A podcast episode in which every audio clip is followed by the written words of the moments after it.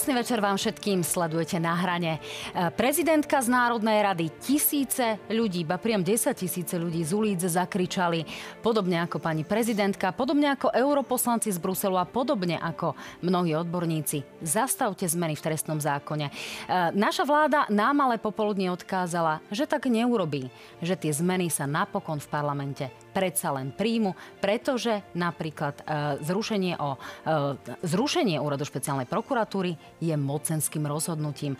No Slovenskom zároveň zamávala a Slovensko sa tak trošku pohoršovalo práve nad nehodou Andreja Danka a nad tým, čo sa vlastne stalo nielen semaforu, ale čo sa môže stať práve policajtom, ktorí boli na mieste činu. No a zároveň vám dnes ponúkame aj exkluzívny prieskum o prezidentských kandidátoch a uvidíte aj najnovšie stranické preferencie. Dnes teda naozaj bude o čom, bude to bohaté a mojimi dnešnými hostiami sú minister vnútra Matúš Šutaj Eštok z Hlasu. Vítajte, pán minister. Dobrý večer, prajem. A Jaroslav Spišiak, bývalý policajný prezident, zároveň poslanec Progresívneho Slovenska. Vítajte vy, pán Spišiak. Dobrý večer, prajem. Dámy a páni, samozrejme sledujte aj naše uh, noviny SK, noviny plus SK. Uvidíte už počas relácie aj detaily obidvoch prieskumov. Sledujte aj naše podcasty, facebookový profil na hrane a samozrejme posielajte nám aj svoje otázky prostredníctvom slajdu na www.joj.sk. Tak, Páni, máme toho dosť, nebudem to teda zdržiavať. Začnime ale prezidentskými voľbami, kým sa dostaneme teda k tým trestnoprávnym a trestným záležitostiam. E, pán minister Peter Pellegrini má zajtra zrejme ohlásiť prezidentskú kandidatúru. Predpokladáme, že sa tak aj naozaj stane. Je to tak? Áno, my sme dnes mali o 13. predsedníctvo strany Hlas, kde sme jednomyselne schválili to, aby Peter Pellegrini išiel kandidovať na prezidenta Slovenskej republiky, pretože Slovensko nemôže mať historicky lepšieho prezidenta, ako je Peter Pellegrini. Sme o tom všetci jednohlasne presvedčení. No to je informácia, ktorú by sme už v podstate aj mali. Druhá otázka je, či ste zároveň vyberali aj budúceho predsedu hlasu. Všetky tieto informácie samozrejme oznámi Peter Pellegrini zajtra o 16. v Banskej Bystrici. Čo Čiže bude dozvieme sa aj meno potenciálneho kandidáta na predsedu hlasu? Ja nemôžem dnes predbiehať, potom by ten náš zajtrajší oficiálny event nemal nejaký zmysel, ale Peter Pellegrini chce dodržať všetky tradície, ktoré na Slovensku historicky boli dané. Je si vedomý toho, že, že pán prezident musí byť nadstranický a preto, ak sa prezidentom stane, oznámi aj to, čo by čakalo stranu Hlas demokracia aj e, z hľadiska vedenia strany a čo by samozrejme čakalo aj koalíciu z hľadiska pozície predsedu parlamentu. Teraz je to úlohou a preto Peter Pellegrini si zobral nejaký čas na to, aby uistil aj svojich koaličných partnerov, ale aj stranu dovnútra, že prípadným zvolením Petra Pellegriniho za prezidenta sa nijako neohrozí fungovanie koalície a že našich 27 poslancov bude plne k dispozícii a rovnako bude stabilná aj celá vládna koalícia, že bude fungovať bez ohľadu na to, či on bude prezidentom ďalšie 4 roky, pretože na to sme dostali mandát v demokratických voľbách. No, vy ste zároveň povedali, že by ste boli rád, keby si Peter Pellegrini ponechal aj tú v úvodzovkách stranickú knižku, za to ste zúžali potom kritiku, ale mňa teraz skôr zaujíma, že e, či by ste mali vy záujem kandidovať za predsedu hlasu. Ja som to povedal ako generálny manažer strany, ktorému záleží na výsledku strany a viete veľmi dobre, že Líder Peter Pellegrini získal najväčší počet preferenčných hlasov aj v týchto voľbách a je to líder. Peter Pellegrini tú stranu potiahol k 15%, ktoré hlas získal ako nováčik na politickej Rozumiem, scéne. Len tá preto, preto je vysvetľujem, vysvetľujem svoju, uh, svoje vyjadrenie, ktoré som dával pre médiá v tomto kontexte. Samozrejme, Peter Pellegrini si je vedomý všetkých tradícií, ktoré na Slovensku sú. O budúcnosti hlasu sa nemusíte báť. My sme ozaj dobrá partia aj kolegov, ale aj priateľov, aj v rámci predsedníctva, aj v rámci ministerského klubu. Nie sú na žiadne frakcie a na budúcom lídrovi strany Verím, že bude konsenzus a ak sa Peter Pellegrini stane, stane predsedom Pán minister, čiže máte vy osobne záujem kandidovať za predsedu hlasu? Ja som sa nikdy do žiadnych funkcií netlačil a rovnako sa určite nebudem tlačiť ani na, na predsedu strany. Peter Pellegrini oznámi zajtra nejaké svoje rozhodnutie, aj svoj návrh, ktorý by chcel, aby prípadný snem, ktorý sa uskutoční po prezidentských voľbách, zobral na vedomie. Počkajte ešte, už je to iba 12 hodín a do, si poslednú otázku. Bude to niekto z dvojice pani Saková alebo pán Raši? V pozícii, teraz ktorej myslíte? V pozícii budúceho predsedu hlasu odporúčaného. Uvidíme. Tak, ďakujem pekne, aby nám tu pán Spišiak teda neza, nezaspal, tak idem aj k vám. Pán Spišiak, Robert Fico dnes hovoril Aha. na Margo vystúpenia pani prezidentky v Národnej rade. K tomu vystúpeniu sa samotnému ešte dostaneme. Ale povedal, že to bola taká predpríprava na to, aby e, raz prevzala to žezlo v progresívnom Slovensku práve pani prezidentka, nahradila tak Michala Šimečku. Máte takéto stranické plány, že Zuzana Čaputová po odchode a po naplnení toho svojho prezidentského mandátu v júni tohto roka sa bude angažovať práve v strane Progresívne Slovensko? Nie, nemáme. Čiže e, tieto v úvodzovkách, ak použijem politi- e, policajnú hantírku, operatívne informácie nie Neviem sú pravdivé. sú operatívne, to sú skôr vymyslené, domyslené. Nič operatívne na tom není. A nejde sa nič meniť na lídrovstve Michala Šimečku. A teraz bez ohľadu na pani prezidentku? Pán Šimečka je stabilný predseda ani len, ani len náznakom nikoho nenapadlo, že, že by sa mal nejak meniť. Tak, ďakujem pekne. Poďme si ale teraz predstaviť najnovší prezidentský prieskum od agentúry ako exkluzívne realizovaný pre reláciu na hrane, kde už vidíme aj e, účasť kandidátov, ktorí potvrdili svoju kandidatúru. Najnovšie tak urobil Andrej Danko. Uvidíme, či sa v tomto prieskume prejavila aj tá semaforová nehoda. Peter Pellegrini, víťaz tohto prieskumu 40,6%, Ivan Korčok dvojka 37,7%, trojko by bol Štefan Harabín 8%, Jan Kubiš 3,1%, Kristian Foro 2,4%, Andrej Danko 1,5%, Beata Janočková 0,8%, Miroslav Radačovský 0,7%, Marta Čurajová 0,4%, nikoho z nich 4,8%. To sú zatiaľ predbežné výsledky. E, musíme si samozrejme e, uvedomiť, že do 30. januára majú kandidáti čas sa angažovať e, práve vo voľbe alebo oznámiť, že teda budú kandidovať. Toto sú zatiaľ teda výsledky januárového prieskumu, ktorý sa realizoval medzi 11. a 16. januárom. No a poďme sa pozrieť na takú zaujímavú záležitosť. Toto je, my už vieme samozrejme, že koho asi jednotlivé strany preferujú. Ale strany, ktoré čakali, tak povediac, na kandidátov, aj KDH, aj strana Slovensko hovorili o tom, že čakajú na nejakého konzervatívneho kandidáta, tak v prípade voličov KDH to vyzerá tak, že 10% z nich by volilo Petra Pellegriniho, 63% volilo voličov KDH by volilo Ivana Korčoka a 2% Štefana Harabina. V prípade strany Slovensko 14% Petra Pellegriniho, 64 Ivana Korčoka, 6 Štefana Harabina. No a SNS, tam je to zaujímavé, pretože ako som spomínala, Andrej Danko by dostal len 1,5% podporu. SNS 46% by volilo Petra Pellegriniho, 6% Ivana Korčoka a takmer 30% Štefana Harabina. O čom to svedčí, tieto výsledky? Pán Šutajštok?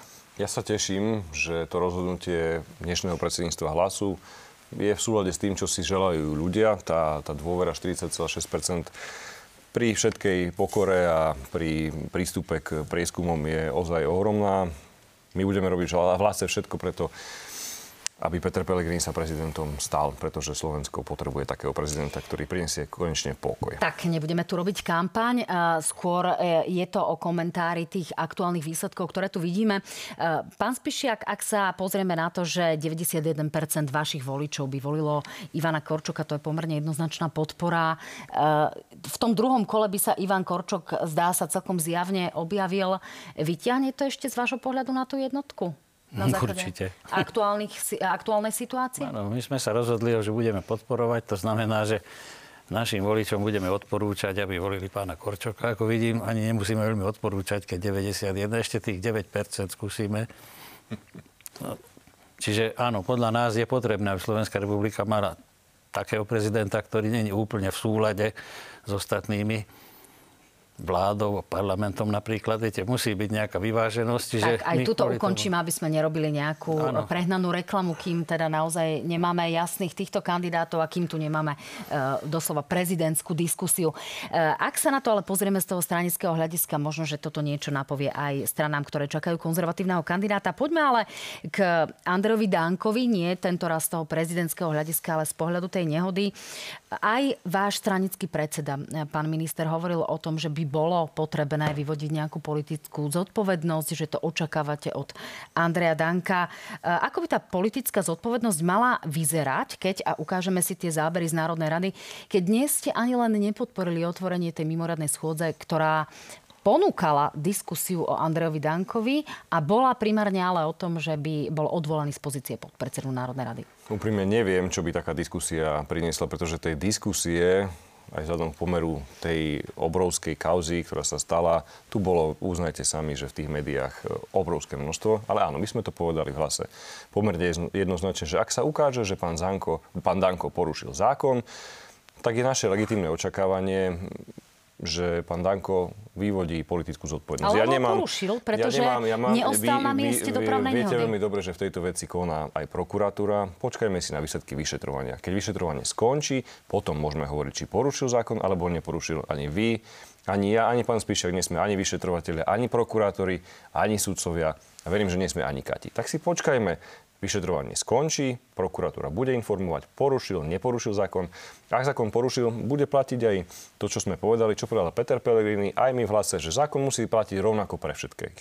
Aj preto som ja nechal preveriť spolu s pánom policajným e, prezidentom postup policie ten večer, aby tu neboli ani najmenšie pochybnosti o tom, že ku pánovi Dankovi sa pristupovalo ako nejakej chránenej zvery. Ani v najmenšom. Ak sa ukáže, že niekde zlyhala policia, my sme pripravení vyvodiť zodpovednosť. Ak sa ukázalo, že zlyhal pán Danko, to musí vedieť on. Tak je to na ňom, aby tú zodpovednosť vyvodil. Ale počkajme si na výsledky vyšetrovania a potom komentujme. Dnešný stav, kedy nevieme, či zákon porušil alebo neporušil, môže hovoriť iba o nejakej si morálke. Áno, ja som to povedal aj verejne, že z mojej pozície, ak by sa takéto niečo stalo mne, nie Matúšovi Šutaj Eštokovi, ale ministrovi vnútra, ak máme tie očakávania od občanov, že chceme a napelujeme na nich, že je tu nejaká nová politická kultúra, asi ja by som na tom mieste ostal, pretože by som si nebol istý Mal tým, čím, že sa takéto niečo, niečo už udeje. teraz, aby sa rozptýlili tie pochybnosti? A to nechajte na, na pána Danka. Ja chápem, že ten útok tu je obrovský smerom na ňo, ale keď chceme byť taký férový, pozrite sa, v akej pozícii je dnes pán Lipšic, ktorý sa stal špeciálnym prokurátorom a bol vo výkone trestu podmienečnom. Takže máme nároky rovnaké. Vtedy nikto nekričal, keď pán Lipšic si odpikával trest, tak on že sa stal špeciálnym prokurátorom. Vypýtal si okrem uh, keď hovoríme o, o vyvodení, o vyvodení nejakej zodpovednosti, tak uznáte, že človek, ktorý si vykonáva trest, stane sa špeciálnym prokurátorom. A tu Danko, ktorý narazil do semaforu. Je tu, sú to nepomerné no, veci. To ale, ale Daniel Lipšic nemohol vedieť, ja keď odchádzal z toho parlamentu a vzdával ja sa mandátu. Hovorím, ani nemal... Ta, vy, vy poznáte európsku krajinu, svetovú krajinu, kde je špeciálnym prokurátorom alebo prokurátorom človek vo výkone trestu? No. Poznáte okrem Slovenska takú krajinu? Pán Spišek, vy poznáte? Ja rozumiem. Ja nepoznám. Rozumiem tým výhradám. Keď sa ale rozprávame o tom, čo sa dialo priamo v ten deň nehody, tak tá situácia bola naozaj taká. A potom sa vzdal toho mandátu. Pán Spišiak, e, sú tu niektoré momenty, ktoré vás osobne ako aj bývalého policajta, aj ako e, poslanca opozície vyrušujú na celej tejto záležitosti? Mm, áno, mňa vyrušuje to, že malo stať na tom mieste. Počkať, kým príde polícia a vysvetliť, poskytnúť dychovú skúšku. Tak podľa mňa mal konať. To, že tak nekonal, to teraz sa zodpovie orgánom činným trestnom konaní, kde bude vysvetľovať, prečo konal inak. A oni povedia, že či to bolo objektívne, nie. Ale podľa mňa, podľa toho všetkého, čo sa o tom tu povedal, čo aj pán Danko hovoril, tak mal tam zostať, aj keď možno bol trochu zranený. Až tak zranený nemohol byť, lebo vlastne šoféroval až domov, to tiež priznal. Čiže to kľudne mohol počkať tých pár minút a vyriešiť situáciu, ktorá by nezapríčinila takéto, takéto rozruchy okolo tak toho. tu vám do toho skočím a môžeme si pustiť samotného Andreja Danka, ktorý môjmu kolegovi Andrejovi Zavřelovi eh, v zápäti v ten následujúci deň, ten piatok, povedal o svojom zdravotnom stave jednu záležitosť a potom v následujúcich dňoch eh, to vysvetľoval inak. Nech sa páči. Vám sa nič nestalo po tej zdravotnej stránke? Nie, nie, nič. Takže nie, absolútne. Aj autom som odišiel v pohode. Uh, ja určite uh, nemám problém sa k tomu prihlásiť. Som bol na ošetrení a mal som vylomené zuby. A nie je to nič príjemné. No, pán Spišek, ako máme vnímať tieto rozpory? Lebo vylomené zuby asi, a, asi bolia a asi v daný moment to môže byť celkom problematické bezprostredne po nehode. Ale e, ten prvý výrok Andreja Danka bol z piatka rána. Ako sa to dá hodnotiť? Takže buď zavádza prvý rozhovor, alebo druhý rozhovor, lebo obidva nemôžu byť v, sú, v súbehu. A čo z toho môže vyplývať z pohľadu vyšetrovateľa a z pohľadu dôsledkov pre Andrea Danka? Nechcem, vyšetrovateľ nech vyšetruje, prokurátor nech dozoruje. Ja nie som ten ešte vyslovene roduverný politik, že tu budem rozprávať nejaké dohady. Ja som ešte furt krvo policajt. Jednoducho, podľa mňa, ako politicky tam mal zostať, aj keď mal možno vylomený zub alebo dva zuby, tých pár minút by určite vydržal a ostatné už nech vyšetria orgány činné v trestnom konaní.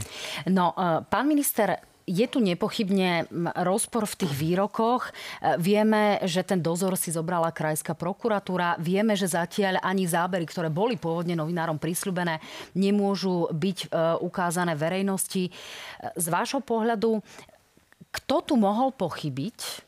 Ako sa vám to zatiaľ javí a čo mali tí policajti urobiť? A nestane sa napokon to, že tu potrestáme e, radových ovodných policajtov alebo radových v úvodzovkách nehodovkárov, ktorí na to doplatia a ústavný činiteľ e, nám tu napokon vyjde bez akéhokoľvek trestu. Určite sa nebojte. Čo, ako to malo byť, veď beží kontrola. Kontrola bude, verím, že v najbližších dňoch ukončená. Zase až tak veľa tých vecí na kontrolu tam nie je.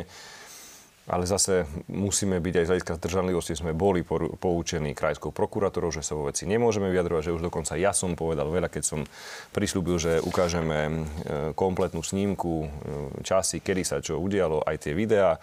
Ja s tým nemám žiadny problém, aby sme ukázali ozaj verejnosti transparentne, čo sa v ten deň dialo. Ale tie ostatné veci si musí pán Danko uh, vysvetliť.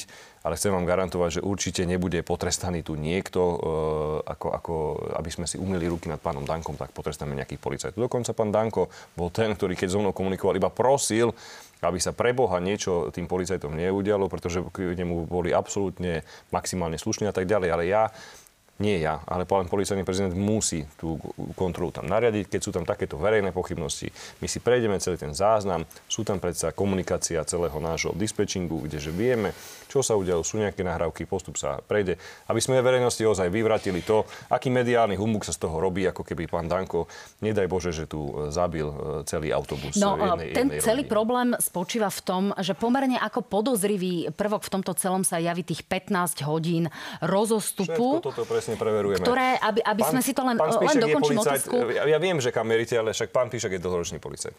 My vieme, Viete, že po 15 ja hodinách sa jednoducho nedá nejakého, preukázať, áno, že či niekto uh, preto vám hovorím, šofroval alebo nešofroval. Nechcem, nechcem sa do toho pýtvať, aby som zase nebol pokarhaný prokurátorov, že zase hovorím príliš veľa. Ale veď pán, pán Spíšak vie, ako sa takéto nehodové akcie, to sú, to sú škoda, kde jej prišla škoda. Keby to nebol Danko, ani neviete, že niekto narazil do semaforu. Aj tí naši dopravní policajti sú v nejakom stave.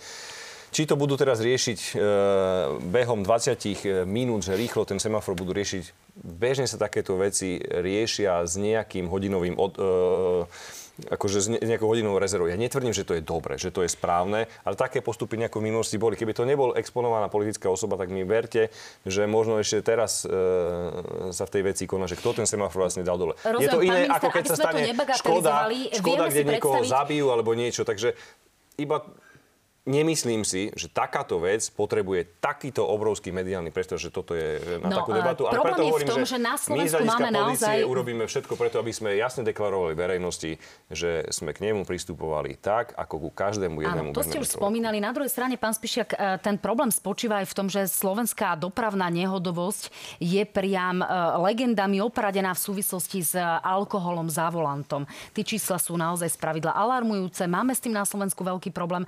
Ako sa k tomu majú postaviť vodiči, keď ich hliadka zastaví a bude chcieť, aby fúkali? Alebo ako sa teda, ako k tomu prídeme my všetci Slováci, ak e, nejakí páchatelia podobných deliktov budú jednoducho zabarikádovaní doma, nepustia tam policajtov a povedia, že budú teda ako Andrej Danko fúkať až po 15 hodinách. To, to je v poriadku? Úplne nakoniec len to, že celý tento humbuk, aj celé všetko, čo sa okolo toho robí, vlastne zapričinil pán Danko. Môže sa to stať každému, fakt, že narazí, nezvládne situáciu. Pán Danko není každý, on je podpredseda parlamentu, čiže samozrejme dokonca teraz uvádza, že chce prezident kandidovať za prezidenta, čiže to není hoc kto zase.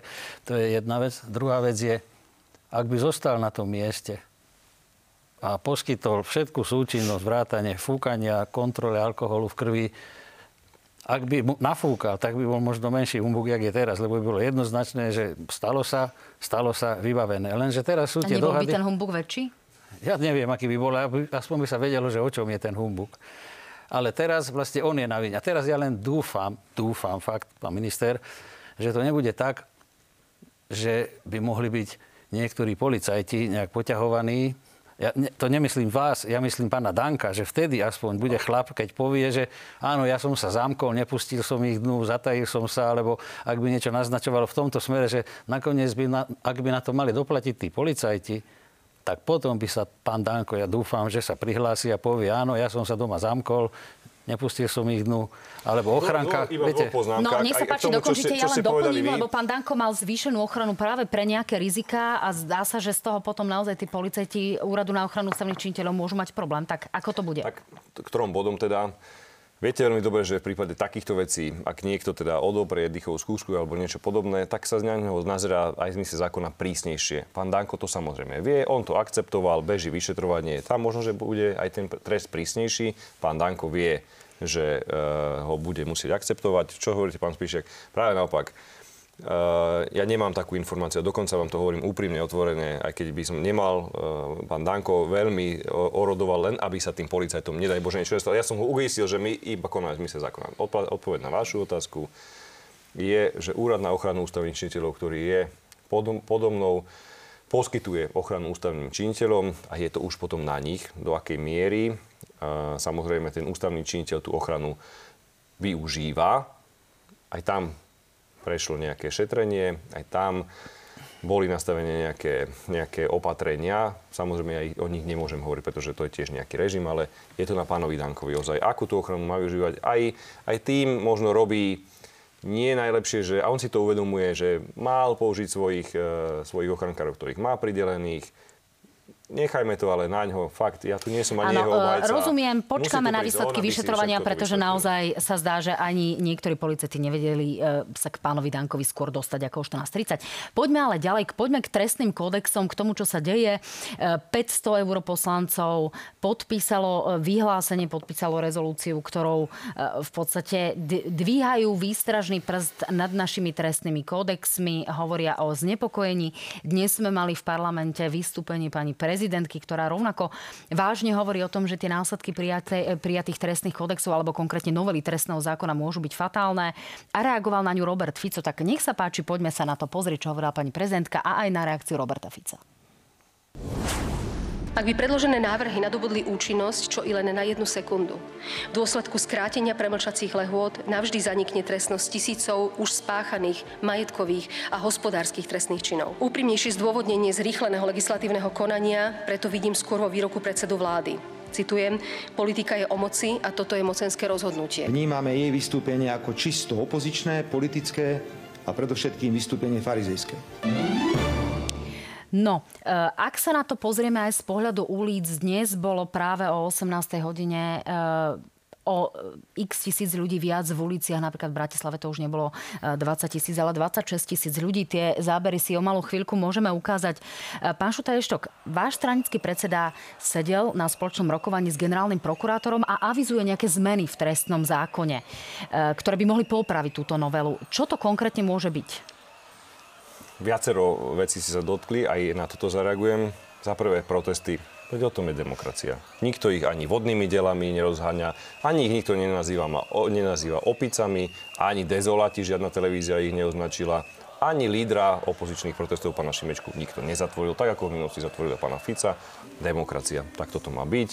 Rešpektujeme to, rovnako ako rešpektujeme to, že pred tromi mesiacmi tu boli legitimné demokratické parlamentné voľby a výsledok bol taký, že vznikla táto vládna koalícia, ktorá nerobí nič iné, iba presadzuje svoj program. Čo sa týka pani prezidentky, viete, mňa mrzí, že za obdobie posledných štyroch rokov sa tu diali také veci, ako keď tu bývalá vládna koalícia zneužívala pandémiu, keď sa tu dialo zdražovanie, keď sa reálne ohrozoval právny štát a pani prezidentka nemala potrebu ani raz vystúpiť, aby sa zastali ľudí. Keď sa tu, diali dva, keď sa tu dialo referendum, ani raz nevystúpila. Keď sa tu spisovali petície, ani raz nevystúpila. My sme to v hlase hovorili dlhodobo, že pani prezidentka vtedy, keď má konať, mlčí. No, a keď má mlčať, tak vtedy koná. A ja nevidím žiadny, ja nevidím žiadny rozdiel medzi jej, jej prejavom dnes pléne, ktoré mala a medzi prejavmi Hnutia Progresívne Slovensko a zvyšku opozície. Ak sa rozhodla postaviť dnes na stranu opozície a zástať sa toho, čo sa tu dialo v oblasti právneho štátu, rozvratu právneho štátu za vlády Igora Matoviča, tak sa postavilo na stranu Daniela Lipšica, na ktorej už dávno no, stála. No, pani prezidentka hovorí ale o naozaj veľmi vážnych aj do politického boja aby mohla podporovať svojho kandidáta Ivana Korčoka. Ja to chápem, jej prezidentský prejav dnes tak, nijak, iba minister. takto.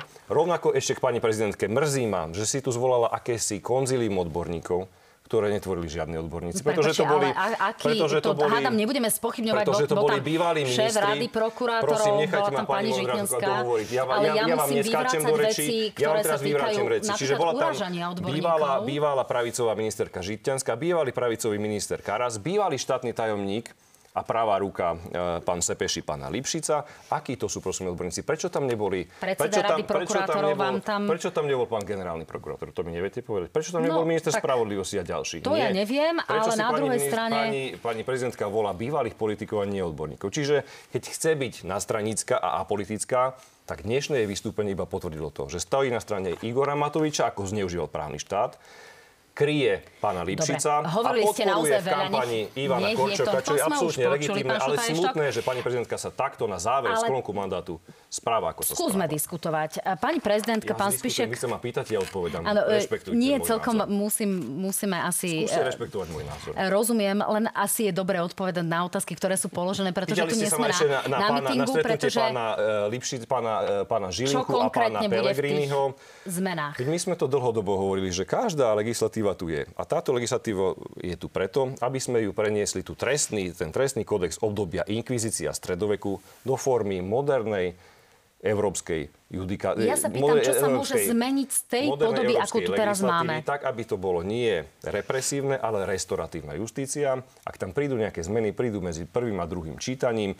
Tak, tak totiž vyzerá tá odborná debata. A že si sadne minister otázka, že aké tie zmeny budú generálny tomu. prokurátor a predseda parlamentu a tie zmeny budú predstavené v druhom čítaní, ktorý bude pripravený pozmeňovák. Ja som sa s ministrom spravodlivosti bavil, môžete si ho tu budúci týždeň zavolať. Čiže a aké budú tie zmeny? Štvrtýkrát kladiem tú otázku a potom Ale naozaj ja budem klásť ja otázky pánovi minister spravodlivosti. Veď si zavolajte pána Suska a vám povie presne, aké zmeny pripravuje v rámci druhého Ale čítania. váš stranický líder bol práve na stretnutí s pánom Žilinkom, preto tak tá otázka. Tak si môjho stranického lídra, on vám tom povie, ja som na tom stretnutí nebol. Aj minister spravodlivosti dostal predsa úlohu, aby tie zmeny zapracoval a budú zapracované. Nebojte sa, ale my v rámci tohto aj zrušíme úrad špeciálnej prokuratúry, aj tu zmeníme trestnú legislatívu tak, aby bola restoratívna, nie inkvizičná stredoveka. No, to je pán Spišiak, okrem toho, e, čo zaznelo v tom, samozrejme, v tom, e, v tom prejave pani prezidentky zazneli samozrejme e, aj argumenty, ktoré sa týkajú priamo bodov, ktoré sa týkajú vlastne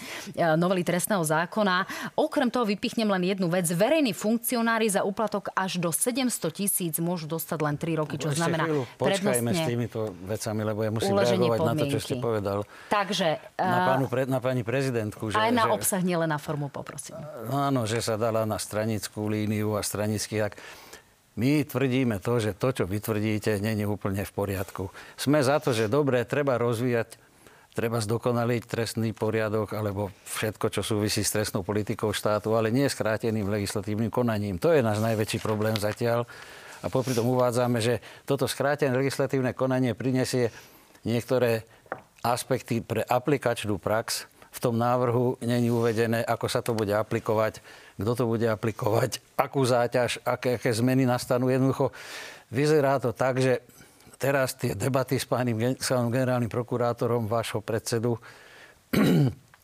uznali, že treba to ešte teraz nejak opraviť, že že to není až tak, že sú tam nejaké chyby, pochybenia. Pán generálny prokurátor teraz už, po, už to malo byť schválené podľa pôvodného plánu, už to malo byť účinné a teraz sa našli nejaké pochybenia pánom generálnym. Čiže ani váš minister si neprizval generálneho prokurátora, nie len pani prezidentka, viete. No, takže ja neviem, sami povedali, že tam nejaké zmeny idú robiť. Nevieme ani vy, ani ja, tak čakáme, že Ale ako nie, to bude. Nie. No, nechce, z pohľadu nie, toho... To nie, nehovorím o chybách, ja hovorím o tom, že sa tá legislatíva sprecizuje a skvalitní. Mala byť a keď sa bavíte o... Ak by sa... Ja do reči. No, čiže ak by sa to konalo v skrátenom legislatívnom alebo v normálnom legislatívnom konaní, tak by mohli sa k tomu vyjadriť tí, čo sa teraz vyjadrujú už a už po, vlastne, po tom termíne, kedy už to malo byť účinné. Aj generálny prokurátor a iné kapacity, okrem koaličných, mohli byť tie skvalitnenia už urobené počas toho priebehu toho legislatívneho konania. Mohlo byť hneď pripravené kvalitne, nemuseli sme tam upozorňovať na to už dva týždne a nikto na nás nereaguje. No poďme k tým obsahovým zmenám, ktoré by tam mohli nastať a k tým nášľapným mínám, ktoré zdá sa sa už prejavujú e, práve vo výkone e, a cítia to vlastne aj vyšetrovateľi, aj prokurátori. E, toto je napríklad to, čo o tom hovorí predseda rady prokurátor, pán Jakubčík, ktorý sa s tým stretáva v praxi, že s tým kalkulujú vlastne už aj potenciálni páchatelia. Nech sa páči. Vnímam e, prispôsobovanie správania obvinených a obžalovaných osôb novele trestného zákona, teda oddialujú úkony trestného konania alebo e, nesúhlasia s uzavretou dohodou o vinia treste s vidinou toho, že nastane e, nová právna úprava, ktorá bude pre nich priaznivejšia. V prípade e, trestných činov majetkových a hospodárskych je pri každom trestnom čine možné uloženie podmienečného trestu. To znamená, aj keď budeš, čo hovorím čisto hypoteticky, aj keď budeš škoda miliardová. Pán Šutajštok, toto sú pomerne vážne slova. Mne dnes e, naozaj dvaja vyšetrovateľia potvrdili, že skutočne sa deje to, že už sú tu snahy o niektoré postupy, napríklad oddialiť nahliadanie do spisu a podobne, že už tu niektorí ľudia jednoducho kalkulujú s tým, že to pre nich bude oveľa lepšie a jednoducho sa nám zdržiava aj to vyšetrovanie. E, nemarí sa tým odhaľovanie trestnej činnosti? Škoda, že vám nejakí vyšetrovateľa nepodrzovali to, ako sa tu manipulovali vyšetrovania za vlády Igora Matoviča. Buďme vecní. To je vecné, absolútne vecné, pani moderátorka. K tomu skrátenému legislatívnemu konaniu ja už neviem, ktorá legislatíva tu na Slovensku Vy bude dlhšie. Vy môžete tieto informácie? Vy máte Veď ma nechajte informácie? dohovoriť, fakt. Tak ale odpovedajte mi na otázky, pán nevolajte do debaty, keď so mnou nechcete, aby som, aby som povedal svoj názor. Reagujem na pána poslanca Spíšiaka. Neviem, ktorá legislatíva už bola dlhšie historicky a bude dlhšie preokravovaná, ako je tento balík trestných zmien. Máme tu skrátené legislatívne konanie, prvé čítanie, druhé čítanie, už aj najnovšie v treťom čítaní. Všade sú poprihlasovaní po 150 poslancov, 1800 pripomienok na každé, čiže tu budeme mať asi 10 tisíc faktických poznámok, asi 500 vystúpení poslancov. Ja už neviem, ktorá legislatíva bola prerokovaná dlhšie ako je toto. Čiže tento váš argument absolútne neplatí. No, moment, to, čo nie... hovorí, to, čo hovorí, ja som vám neskákal tiež do rečí. ešte aspoň jednou vetou To, čo tu hovoril pán, uh, pán prokurátor, ja teda neviem. Dlhodobo sme to hovorili pred voľbami, že sú tu obrovské nepomery medzi trestnými činy voči životu a zdraviu, že keď niekto niekoho zabije alebo ubliží na zdraví, má nižšie tresty ako za trestné činy ekonomické. Dneska hovoríme o tom, že trestné činy ekonomické budú sankcionované tak, že ak vám niekto ukradne auto, zaplatí za to auto, zaplatí pokutu a vy budete mať nahradenú škodu, lebo dneska by to tak nebolo. A asi toto je podstatné. Aj za nie milión, to, ale môže dostať to... podmienku. To je v poriadku? teraz, to nie je len, že sa tu bohatí budú demagogii, ktorá tu existuje. Vy viete, že na konci dňa rozhoduje súdca. Súdca rozhodne. A mal tu niekto, spochybňoval tu niekto rozhodnutia súdcov. Veď súdca predsa má personalizované rozhodnutie, kde presne vie, že zákon mu dáva od 1 do 10. Keď niekto ukradne milión, tak hádam, nechcete povedať, že súdca si povie, okradol milión, dá mu iba podmienku. Veď buďme prosím vás normálni. Súd sa rozhoduje vždy na základe obavy? toho konkrétneho to prípadu a nehovorme tu o tom, o takejto demagogii, ktorá tu je Pán minister má, má výrazne viac priestoru, to naozaj uznávam. Preto máte teraz, preto, uh, máte teraz priestor aj vy, pán Spišiak. viac menej o inom, nie o tom, o čom je otázka. Viete, čiže... Reagujem na vás, pán poslanec. No na mňa. No, tak je škodou naozaj, že nereagujete na, na otázky úplne tak priamo, ako ich teda kladem. Pán Spišiak, teda, uh, vy máte informácie o tom, že by sa komplikovalo vyšetrovanie priamo v praxi a okrem toho to doplňam o otázku. Uh, ak sa tieto ekonomické trestné činy stanú len prečinmi a budú teda do sadzby 5 rokov, nebude zrejme možné použiť informačno-technické prostriedky, teda odposluchy. Skomplikuje to policajtom prácu? No určite, že to skomplikuje prácu, určite, že to budú problémy a ja som očakával buď od ministra vnútra, alebo od policie. Ja som sa aj pýtal na bránu bezpečnosti výbore, že či majú štatisticky pripravené, alebo či vedia, koľkých spisov, vlastne to sa dotkne všetkých trestných spisov, táto novela, ak bude účinná, všetky musia byť prekvalifikované, niektorí ľudia musia byť prepustení z väzby, niektoré skutky budú premlčané, čiže koľko je takýchto prípadov, či je na to polícia vôbec pripravená, koľko trestných činov sa stane priestupkami. Či je na to pripravená štátna správa prejednať tie priestupky bez prieťahov, bez zasahovania do ľudských práv, povedzme tých poškodených, ktorí sa tým pádom ani nemôžu dozvedieť hodnoverne, že ten páchateľ, ktorý bol stíhaný, zrazu bude jeho trestný skutok premlčaný že toto sú tie problémy, že nevidíme, ani nám to nebolo predložené, že aký nápor, ako sa to v praxi bude vôbec realizovať.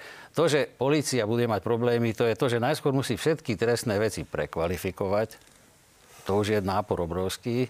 A druhý nápor je, že bude podľa všetkých predpokladov, to, čo ja viem z praxi, zvýšený aj nápad, lebo jednoducho tie nižšie sadzby škody spôsobené budú oveľa ináč postavené, čiže nebudú tí páchatelia v prvom momente cítiť, cítiť tú hrozbu tým, tým toho trestu a budú, budú sa podľa mňa snažiť páchať trestnú činnosť. Lebo napríklad pri krádeži motorového vozidla do 35 tisíc, tak tá sadzba je 0 až 2 viete, nahradí škodu, no. motorové vozidlo sa odsudzí. Poďme si to zosumarizovať. Teda, uh, policajti budú mať problém s tými ITPčkami, teda odposluchmi, problém uh, budú mať aj s tým náporom nie. a pán Spišiak nie, tu namieta. Nie, nie. Nebudú mať nikto problém a prestante už strašiť ľudí. Ozaj, už stačilo. No máte prestante, tú analýzu, alebo nemáte, ktorú žiada pán Spišiak? aj vy, pani moderátorka, tu strašiť ľudí. Prestante s tými rozprávkami. Už minule, keď tu pani Koliková hovorila o tom, že trestné činy korupcie budú premlčané za 3 roky, tak minister obrany je to musel celé rozbiť, že to nie je pravda, že tam je premlčiaca lehota 10 rokov. Prestaňte pre Boha živého strašiť. Ja sa pýtam, no, ako, ako... Ja som nehovoril o týchto veciach, pán minister, ja, ja teraz viete. hovorím globálne, nehovorím iba ano, o vás. konkrétne že... otázky, pán minister. Ja, ja sa vás teraz pýtam, lebo vy ste tu povedali, že, no. uh, už nebu, že budú motivovaní, lebo sú nižšie, nižšie sázby. Keď tie sázby budeme približovať k Nemecku, tak v Nemecku, keď má, je, je vyššia kriminalita, ako je na Slovensku, je vyššia kriminalita v Nemecku, kde majú nižšie trestné sadzby, alebo na Slovensku je vyššia kriminalita, kde máme drakonické tresty, pán Spišek. Veľmi dobre viete, že na Slovensku je násobne vyššia kriminalita ako v Nemecku. Tak prosím, prestaňme ľudí strašiť s týmito nezmyslami. Ja už to musím povedať, že to sú dobre. rozprávky a strašenie. Je strašenie aj to, čo predvádzajú, a to, tomu som sa ešte nedostal vaši europoslanci, lebo to nebolo rozhodnutie Európskej únie ani Európskej komisie, ale hamba poslancov Európskeho parlamentu progresívneho Slovenska, že dokázali taký pamflet napísať, za ktorý zahlasovali europoslanci. No, 500 hambite sa, hambite sa za to, že bojujete proti Slovenskej republike. Vaši europoslanci. No, je to obrovská hamba. k tomu, čo sa pýtam, či sa neskomplikuje policajná práca. Pán Spišer, dajte k tomu. Policajná no. práca, ani práca prokurátorov, ani vyšetrovateľov sa neskomplikuje nijako. Ak si vymyslíte, pán Spišek, lebo ja tu ten citát mám. Ak si to, to, preto bojujeme pre trestnú legislatívu a pre zákon, aby, toto je váš citát, ano. kde ste povedali, bez nezákonných benefitov a bez nezákonného donúcovania sa v praxi reálne nebudú môcť kajúcnici absolútne použiť. Tak pán Spišiak, ja keď som nastúpil na ministerstvo, ministerstvo vnútra, tak som povedal, že zákon bude platiť pre všetkých. Ano. Aj pre kajúcnikov. Ak vy chcete používať nezákonné donúcovania a nezákonné benefity pre kajúcnikov, tak toto upravíme. Toto skončilo, pán Spišiak, aby tu neboli potom takí kajúcnici. Keď pani prezidentka tak záleží na výške trestu, tak kajúcnik Imrece, pani moderátorka, dostal za 150 tisícovú korupciu, viete, aký trest? No. Povedzte mi, aký dostal pán Imrece za 150 tisícovú korupciu trest, keď vám tak záleží na trestoch. Tak, dostal nulový trest. Viete, čo robí? V, ba- v Záhorskej Bystrici si kúpil za cash, je... za milión eur si kúpil ďalší dom. Čiže tak pani prezidentke, aj pani Spišiakovi, aj vám záleží na trestoch, ale kajúcnikov tu môžeme dopriať aj modré z neba. priestor aj pánovi Spišiakovi naozaj. Inštitút kajúcnika, uh, asi nebudeme teraz do detailov rozoberať. Uh, pán minister, ale naznačil aj teda výhradu vo vo vzťahu k europoslancom. Na to nech sa páči, zareagujte. Ale pán Spišek, naozaj vás poprosím zareagovať aj na to, že tu sú ambície nejakým spôsobom reštrukturalizovať NAKA. Ako to vidíte aj pri tých výčitkách, že tu zatiaľ k tomu nemáme analýzy? tým europoslancom a k tomu rozhodnutiu v tom Europarlamente. Tam hlasovalo vyše 400, skoro 500 poslancov, proti bolo nejak 70 to sú poslanci z európskych štátov, z ktorých daní sa tie eurofondy tvoria, poskytujú. My sme viac príjimatelia eurofondov, jak, jak poskytovateľia. Čiže aj tým poslancom v, tej Euró- v tom Európarlamente z tých svojich krajín záleží na tom... Ste čítali ten pamflet, čo napísali vaši europoslanci? No, prosím vás, poďme teraz, poďme teraz Viete, naozaj k tomu... Pán, pán toto nie je aktuálne témou naozaj. Ja o tom sa veľa hovorilo. Pán Štajš, prosím, europoslancov progresívneho prosím disciplinovane. obrovskú hambu. Pán Spišiak, teda pokračujeme v tom, ja povedať, či tu bude nejaký problém pre domácu scénu. sa rozhodli svojvoľne, chránia svoje, Môžu dane sa svoje. hábiť, že bojujú ano. proti Slovenskej republiky. Môžu sa hábiť vaši europoslanci za to, že bojujú v Európskom parlamente proti Slovenskej Dobre, republiky. pani Viete? Naka, majú tu nastať zmeny na Naka.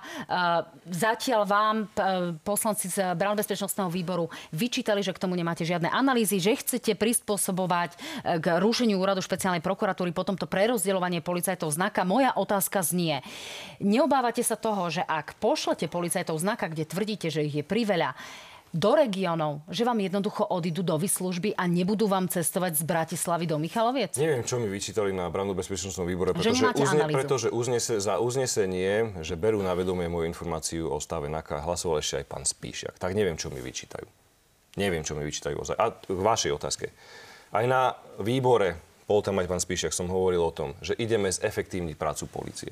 Pretože reálny stav je, že máme podstav policajtov. A hovorím aj o tom, aby som to skrátil že budeme za policajtov bojovať, ale pre, pre mňa dnes 1300 špecializovaných policajtov, či už je to na NAKE alebo na Enviro policii, je obrovský luxus, ktorý tu máme. Je to neefektívne, je to nehospodárne. Ja sa pýtam, či neodídu do vyslužby. Neodídu, pretože špecializovaný útvar s celoslovenskou pôsobnosťou bude zachovaný Počuli ste, celoslovenská pôsobnosť špecializovaného útvaru bude zachovaná aj preto, aby vyšetrovala trestné činy v pôsobnosti Národnej kriminálnej agentúry. Tak prosím, nestrašme tých ľudí, prestaňme si vymýšľať, prestaňme klamať, držme sa faktov. Ja som na výbore hodinu spokojom a kľudom vysvetlil všetky argumenty, ktoré mali. Pán Spíšak do mňa chcel analýzy, dáta, tu vám ešte verejne slúbujem, že všetky dáta dostanete a keď bude na čase že sa zruší už konečne špeciálna prokuratúra. V tom momente my rovnako pristúpime k reorganizácii NAKY a ďalších špecializovaných útorov tak, aby každá jedna trestná činnosť, a je mi jedno, či to je poslanec opozície, koalície, veľkopodnikateľ, obyčajný občan, bola riadne prešetrená, ale pozor, posledná veta, na základe dôkazov a faktov, nie na základe zmanipulovaných vyšetrovaní, Rozumiem. ani na základe Pán Spíša, krátka reakcia, musíme z reklamnej prestávky. Presvedčil vás pán minister a vypýtate si teda potom tie analýzy? Ja som, si, ja som si pýtal, ja som si ich pýtal na tom branno-bezpečnom výbore, že či majú vyrobenú... Áno, to sme videli, len pýtala či... si aj pani Koliková rozhodnutie ústavného súdu a do, doteraz no, sa stiažuje, že ich nedostala a to bolo no, ešte teraz, v decembri. Teraz tie fakty. Ja som, ja som v podstate pána ministra upozornil viac menej v dobrom, že keď idú robiť nejakú zmenu, mali by vystupovať alebo pristupovať k tomu takto. No. To sa zhodneme, pán, A potom pán, som pán, ešte poznamenal to, že ak by tá novela už bola účinná, mala byť účinná od 15. kde by sa zrušil ten, ten úrad špeciálnej prokuratúry, že či už majú premyslené, prerátané, štatisticky preukázané, koľkých spisov sa to dotkne, aká bude zaťaženosť, koľké spisy musí odstúpiť na iné útvary, koľko ľudí musia pustiť z väzby. No a vtedy mi minister povedal, že zatiaľ s tým nerobili nič, lebo predpokladali, že tá naša debata bude dlhá, takže ani takto ešte nebude schválené. Čiže tak boli na to pripravení. Tak, ukončím túto časť tým, že si vás rada pozvem, aby sme o tej analýze hovorili aj v tomto štúdiu. Dámy a páni, o pár minút sa uvidíme späť, uvidíte najnovšie stranické preferencie a budeme odpovedať na vaše otázky.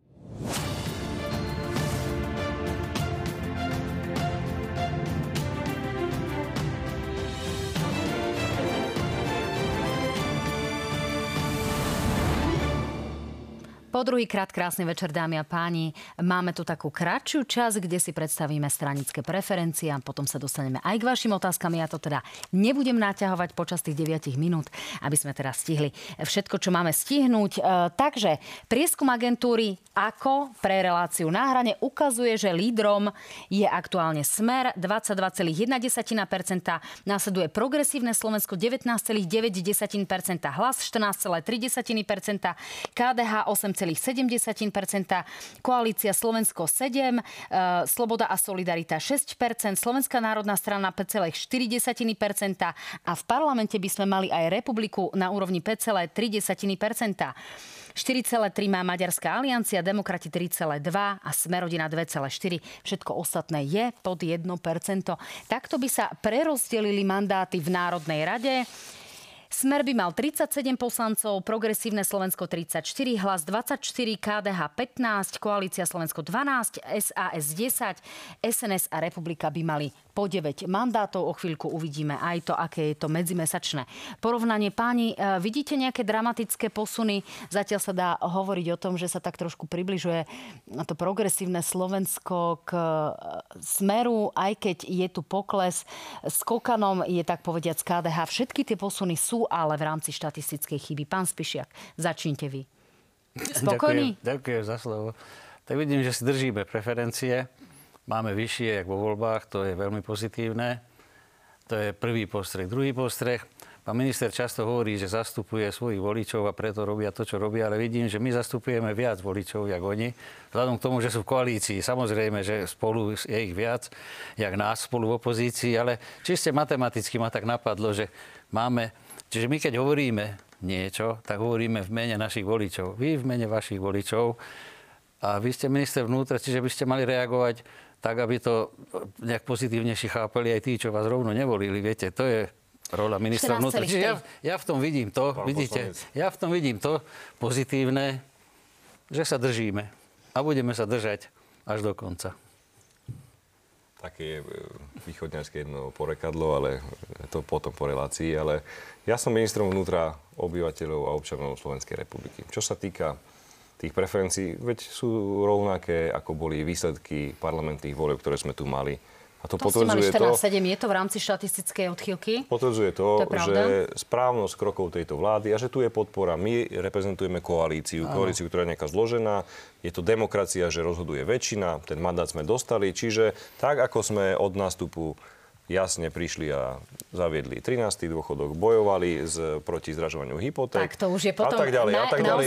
Ukazujú sa to ako legitímne kroky. Ja som rád za tú podporu a to je iba odpoveď na všetky tie protesty ktoré tak. sú v uliciach. Tam môže byť aj 20 tisíc, naozaj, že technicky má koalícia len 79 hlasov. E, bol to, je to komentár teda väčšina. k preferenciám. Ďakujem pekne. Ideme z úcty k e, ľuďom, ktorí nám napísali na ich otázky. Denis sa pýta e, pána ministra, ako vláda bude reagovať na pravidelné protesty. Vypočuje si strana hlas, hlas ľudu? Teraz som na to odpovedal. Ani vodné diela, ani zatýkanie lídrov opozície, ani ich nebudeme volať opicami, ani dezolátmi. Ale Zatiaľ žiadna televízia. Sa pýta pán Denis? Veď teraz som vám to povedal. 20 tisíc mohlo byť na uliciach. Videli si tu preferencie. Voľby boli pred tromi mesiacmi. Ja som na tých uliciach počul, viete čo najmä? To bolo Fica, tri mesiace po voľbách, kedy Fico tie voľby vyhral. A ešte som počul Fico do basy. To je asi tá nová trestná politika, ktorú tie tak na mestiach bolo tam aj podržačka na adresu pána Pelegriniho v každom tej podržtaške, tak toto mi teraz dovolte zareagovať, pretože to bolo veľmi neferové. Keď tu je niekto podržtaška, pani moderátorka, tak to je človek, ktorý robil najprv hovorúcu pánu Mečiarovi, potom robil štátneho tajomníka pánovi Zurindovi, potom robil štátneho tajomníka pánovi Ficovi, aby nakoniec bol súčasťou hrôzov vlády Igora Matoviča. Viete, ktorý to bol minister? No, vy teraz Pán Ivan Korčok. Pána Takže Korčoka. prestaňte prosím s tou podržtaškou. Ak mysleli pána Korčoka a ešte tie protesty, ktoré tam boli, bol to predsa podpredseda hnutia Progresívneho Slovenska ktorý v minulej nedelnej relácii povedal, že tie protesty oni organizujú ako tlak na Petra Pellegriniho, aby podporili Ivana Korčoka. Prepáčte, ale tento tlak, aby Ivan Korčok sa stal prezidentom na uliciach, tak my si nevypočujeme hlase určite. Dobre, mala to byť odpoveď na konkrétnu otázku. Aj som na ňu odpovedal. No, už ste tam zaplietol všeličo možné. Musel som reagovať na neferovú no, poznámku pán, pán Spišiak, aby ste... Tak, uh, ja som povedala, že čo tam zaznelo, lebo ste povedali no, len o tom ja Robertovi Ficovi, čiže o vášmu, vášmu predsedovi. No, to je jedna vec. Áno, podporujeme, budeme odporúčať našim voličom, aby ho volili. To je naša podpora. A to, že sa skanduje alebo sa spomína s tými demonstráciami, s tými témami demonstrácií pán Pelegrini, tak je súčasť koalície, tak musí strpieť, že keď proti koalícii sa niečo demonstruje, tak je súčasťou, je súčťou. Ja som zvedavý, že či tie výdavky si pán Korčok prizná jedna veta, pán Spišiak, pán minister, necháte pána Spišiaka. Lebo to viackrát stále hovoríte, že, že tie demonstrácie nestriekate ľudí vodnými delami, nerobíte nejaké manévre a nenazí... Ani nezatýkame lídrov Áno, nezatýkate nikoho, preto lebo ale videli... Počkajte, sa. áno, ale videli ste, tú demonstráciu videli. Vykrikuje sa na demonstráciách, ale nikoho, ne, na nikoho nehádžu vajcia, na nikoho neplujú, není potrebné vytláčať ľudí zo zakaných priestorov, neskáču po bránach, jak skákali v iných demonstráciách. Pán Spíšek, tak Čiže tým bránam, toto, to je, tým to bránam, obrovský rozdiel. Iba jednu poznámku k tým bránam. Ja som bol šéf úradu vlády, kedy sme po uh, hnutí No, za, za, čo, za čo to bolo za lepšie na- Slovensko, museli na bránu na úrade vlády celú zrekonštruovať za 50 tisíc, pretože tie, tí slušní za slušné Slovensko ju tak rozbili, že 50 tisíc bola No, Dobre, pán minister, brány. faktom je, že pri niektorých bývalých protestoch naozaj boli aj rôzni provokatéri, aj preto tam boli vodné diela. Poďme ale Dokonca ďalej. boli rozbité hlavy spojím- policajtom, krvaví do nemocnice ani no. dezolátmi, Spojím ani otázku pani Paulíny. ani to nebudeme Spojím otázku pani Paulíny a pani Márie, ktoré sa pýtajú, kedy budú mať policajti nové budovy a nové pracovné prostriedky. A pani Mária sa pýta, ste za zvýšenie mzdy u policajtov, hasičov a podobne? Pracujeme na tom. Ja som dal veľký záväzok, že chcem zrekonštruovať policajné stanice, pretože niektoré nie sú hodné 21. storočia. Pán Spíšek to veľmi dobre vie. To je dlhodobý problém, tu je. Máme problém s postavom policie, chcem to riešiť tak, aby sme tie e, policajné stanice rekonštruovali. Bavil som sa aj s pánom ombudsmanom, aby sme reagovali aj na možné e, výčky, e, výčitky z hľadiska jeho. Chcem, aby tie policajné stanice sme zrekonštruovali tak, aby tam sme rovnako prišli s benefitom nájomných bytov pre policajtov, aby sme vytvorili akési komunitné komunitné centra, aby sme takto e, pomohli policajtom. Áno, ja som mal aj minulý rok e, k záveru rokovanie s našimi odborármi, kde sme sa samozrejme bavili o platoch. Stav verejných financií je dezolátny. Také sme od Matoviča dostali. Ja ale budem za policajtov bojovať. Dohodli sme sa na tom, že počas roka sa pokúsime zvýšiť aj rizikový príplatok, aj príplatok e, za bývanie a rovnako budem bojovať aj za valorizáciu platov policajtov. Hovoríme o vychádzame- desiatkách eur, alebo hovoríme aj o stovkách? a bavíme sa o nejakom čísle. Ja dneska nemôžem predmenúť. Viete, keby sme nemali takú rozvratenú kasu, ako sme od Matoviča dostali, tak aj tie, tie čísla, ktoré by policajti videli, by boli Rozumiem. vyššie. Ale ja za nich budem bojovať. Áno, rovnako pre, aj v rámci toho celého systému pre tých policajtov, pretože policajti nemajú elementárne veci. Majú drahé elektroauta, ktoré nevedia nabíjať, ale nemajú ponožky a základné veci, ktoré sa dneska, oni musia si na, na internete predávať to, čo dostanú a kupovať si to, čo chcú. Celý ten systém ideme kompletne prekopať. Dobre, a posledná kompletne. otázka. Ako budete bojovať proti hoaxom? Takže budeme na hoaxy upozorňovať aj- ten systém fungovania hybridných hrozieb. Bavíme sa aj spolu s Národným bezpečnostným úradom, aj s ďalšími úradmi, aby sme to nastavili tak, aby sme vedeli proaktívne upozorniť, že toto je hoax, aby potom sa vedelo na ňo reagovať a celý nastaviť tento systém e, tak, Pán aby bol spokojný efektívny. s, páno, s plánmi pána ministra? Každý minister na začiatku svojho pôsobenia hovorí obdobne, že zrekonštruuje, vystaví. Záleží to potom vždy od toho rozpočtu. Väčšinou možno on bude mať šťastie, že má silnú politickú pozíciu, že dostane v rozpočte, vybojuje toho viac, jak Budem iný minister, ktorý bojovať ako lev, to vám môžem slúbiť. Aj za hasičov. Tak, možno keby bol pán. Šuta ešte, ešte aj predsedom hlasu, možno by toho dokázal ešte viac. Pán minister, pán Spišek, neboli. Mrzí ma to, na budúce budú možno, že ešte ďalšie. Ďakujem pekne, že ste boli mojimi hostiami, dámy a páni. Ďakujem pekne, že ste nás sledovali. Vidíme sa v útorok v analýzach na hrane. Dobrú noc. Nič. Nič.